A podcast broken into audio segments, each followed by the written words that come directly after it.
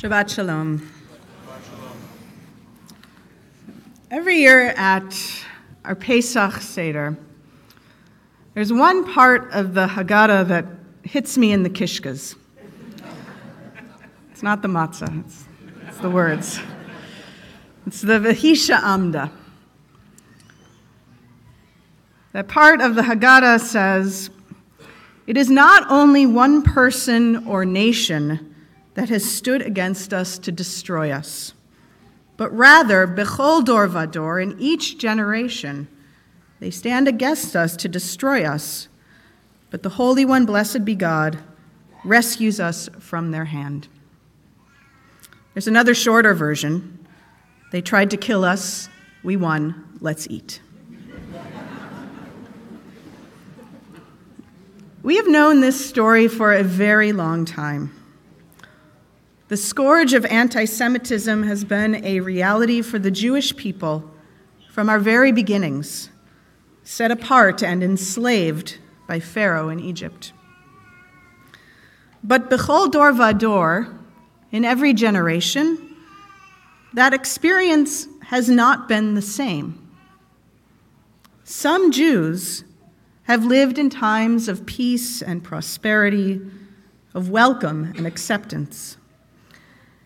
And others have lived under times of unfathomable terror, of pogroms and blood libels, of expulsion and genocide. I think I speak for many of my own generation of North American Jews when I say that facing the terror of violent anti Semitism has occurred in Pittsburgh is not something I ever anticipated having to confront. We have been blessed as a generation of Jews to have felt among the most secure in our history, to live in freedom from violence and fear. I don't even really remember when I first became aware of anti Semitism. I think it was probably in the context of learning about the Shoah, or perhaps stories of my grandparents and the discrimination they faced in the 30s and 40s in the US. But I always felt like progress hadn't been made, and that Jews, we were very safe here in Canada and the US. Feeling the disillusion of that bubble is profoundly sad. No matter how naive you might tell me it was to think that Jews could live in the world without fear of anti Semitism, it was my reality.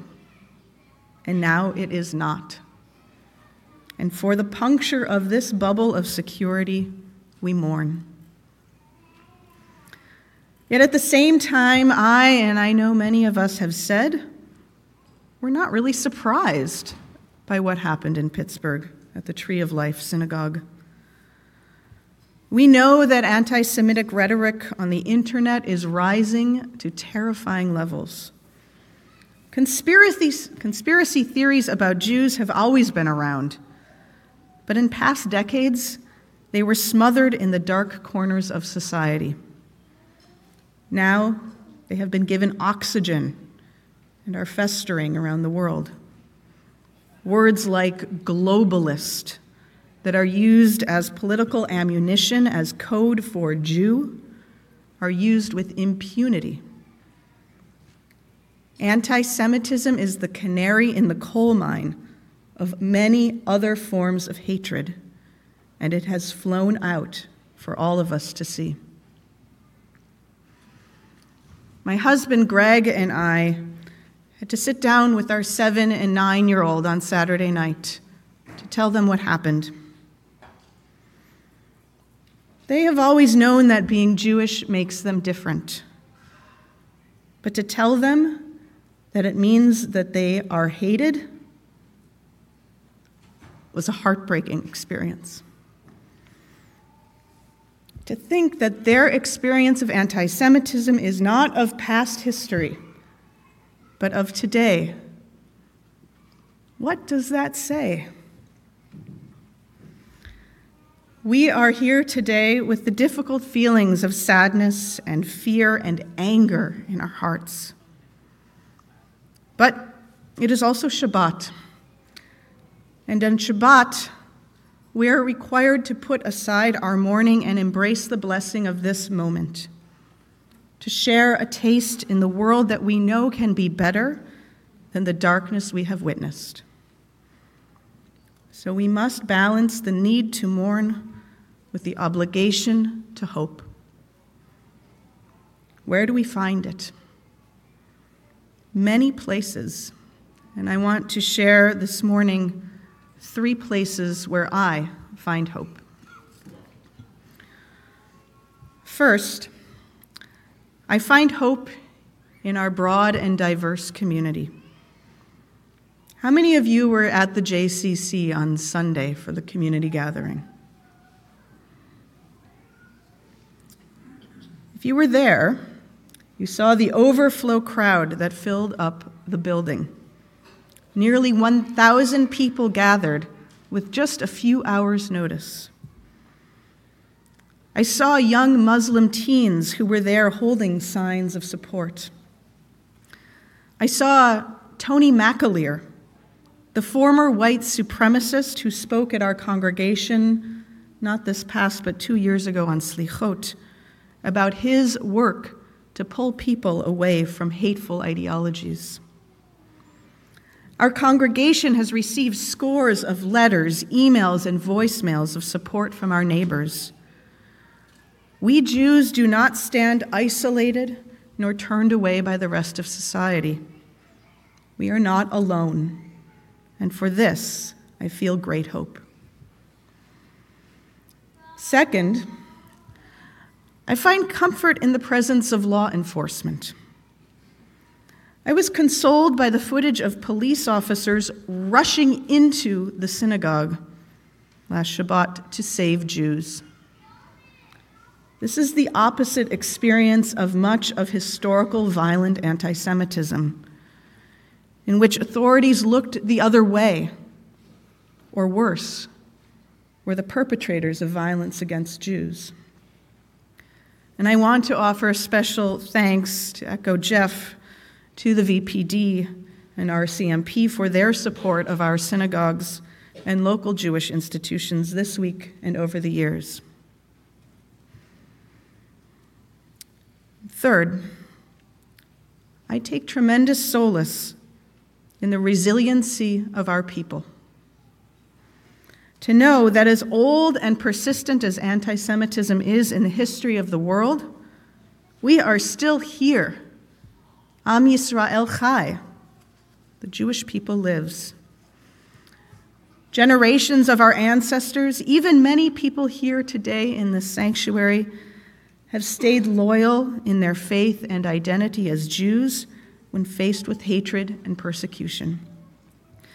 Their steadfastness has enabled us to be here today. Just as they did for us, we must do the same for future generations of Jews. The best possible response we can give to anti Semitism is by living meaningful Jewish lives of purpose. By just showing up here today, and it is a tremendous sight to see this sanctuary so full. By taking your place within community, within the walls of a synagogue, you are doing exactly that. A synagogue is known by three different names, reflecting three different purposes of our existence. We are a Beit Tefillah. We pray. A practice of prayer can ground us when the world around us seems spinning too fast. I encourage you to let the words of our tefillah wash over you. You don't have to know Hebrew to feel the power of the words and the connections that it provides us to link with Jews of different generations and places. We know that the Jews of Pittsburgh and Jerusalem and Buenos Aires and Melbourne and Montreal are all sharing in this experience of Shabbat today. Prayer links us through time and space, It is our eternal quest to link with the sacred one of life. Synagogue is a Beit Knesset, a place of gathering. We are not alone in our grief or fears, and we are most definitely not alone in our hope and commitment to create a world of love, compassion, freedom, and peace.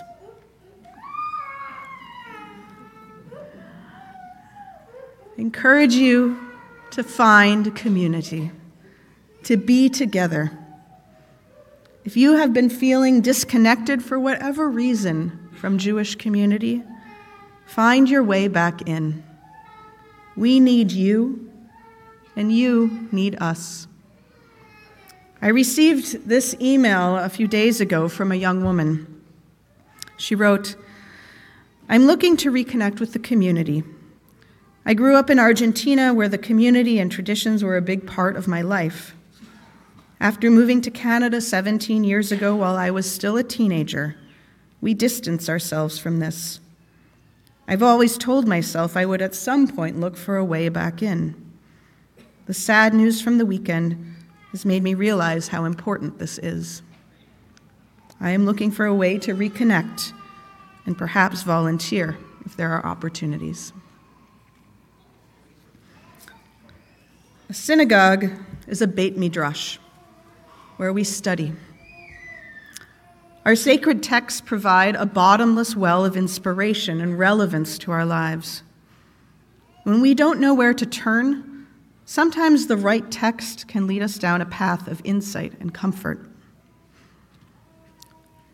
As our Torah portion, the Shabbat of Chayei Sarah, begins and ends with death and mourning, we note that the description of Sarah's life ending, as Rabbi Dan said, at 127 years, that the description of Abraham's mourning is quite powerful.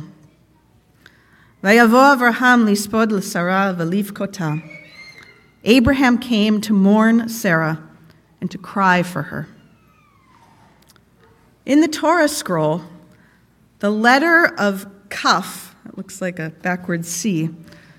In that final word of the verse, kota, is smaller than the other letters in the word. In every Torah, everywhere in the world.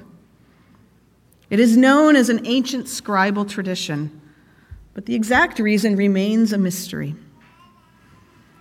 Perhaps one explanation is that the small kaf in that word that he cried for her signifies that Abraham was bereft and diminished upon losing Sarah. This week, all of us are bereft and diminished. We feel that aching void as the Jewish people is diminished by the deaths of all of those 11 souls in Pittsburgh. And the parasha ends with the death of Abraham at 175. His last breaths are described with tender love. Abraham breathed his last, dying at a good, ripe age, old and contented. A good, ripe age. It's what we pray every person should be able to reach at the end of their days.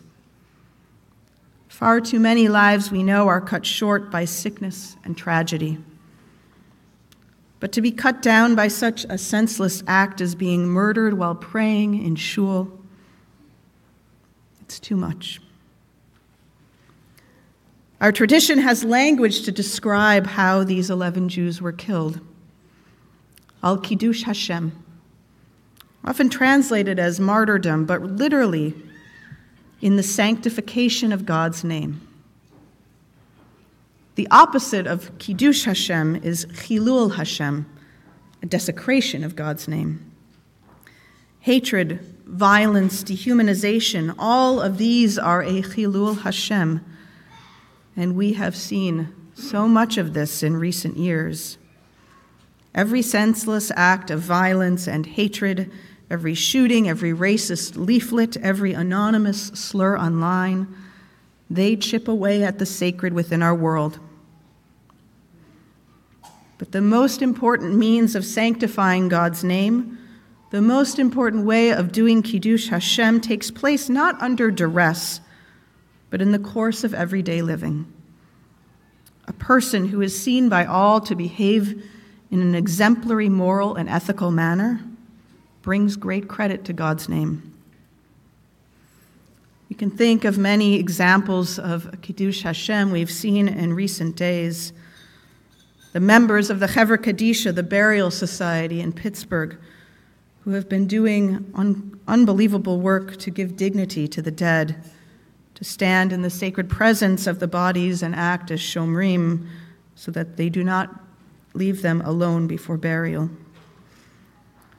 We saw Kiddush Hashem from Wasi Mohammed, the young executive director of the Islamic Center of Pittsburgh, who stood up and said, If what you need is people outside your next service protecting you, let us know.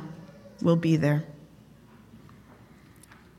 The people of all religions and backgrounds who stood in solidarity at rallies and services like these, to be present and let us know we are not alone to those of you here this morning from the broader lower mainland, I cannot tell you how affirming your presence is to us. We thank you from the bottom of our hearts. Your presence sanctifies the holy in the world. We learn from the study of our Torah how to act in the world. Talmud Torah Keneged Kulam as we chanted earlier in the morning liturgy, the study of Torah is of utmost importance because it teaches us how to do the sacred acts that bring holiness to the world to visit the sick, to console the bereaved, to make peace among people.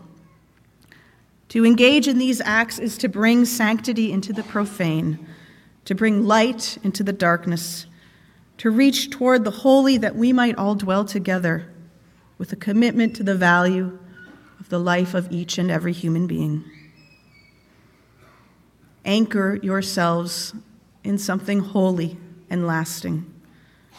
Find your place in community. Seek the divine through prayer and deepen your knowledge of our sacred wisdom. To do this will not only sanctify the name of God, but the names of all whose lives were cut short. May their memories always be a blessing. Amen.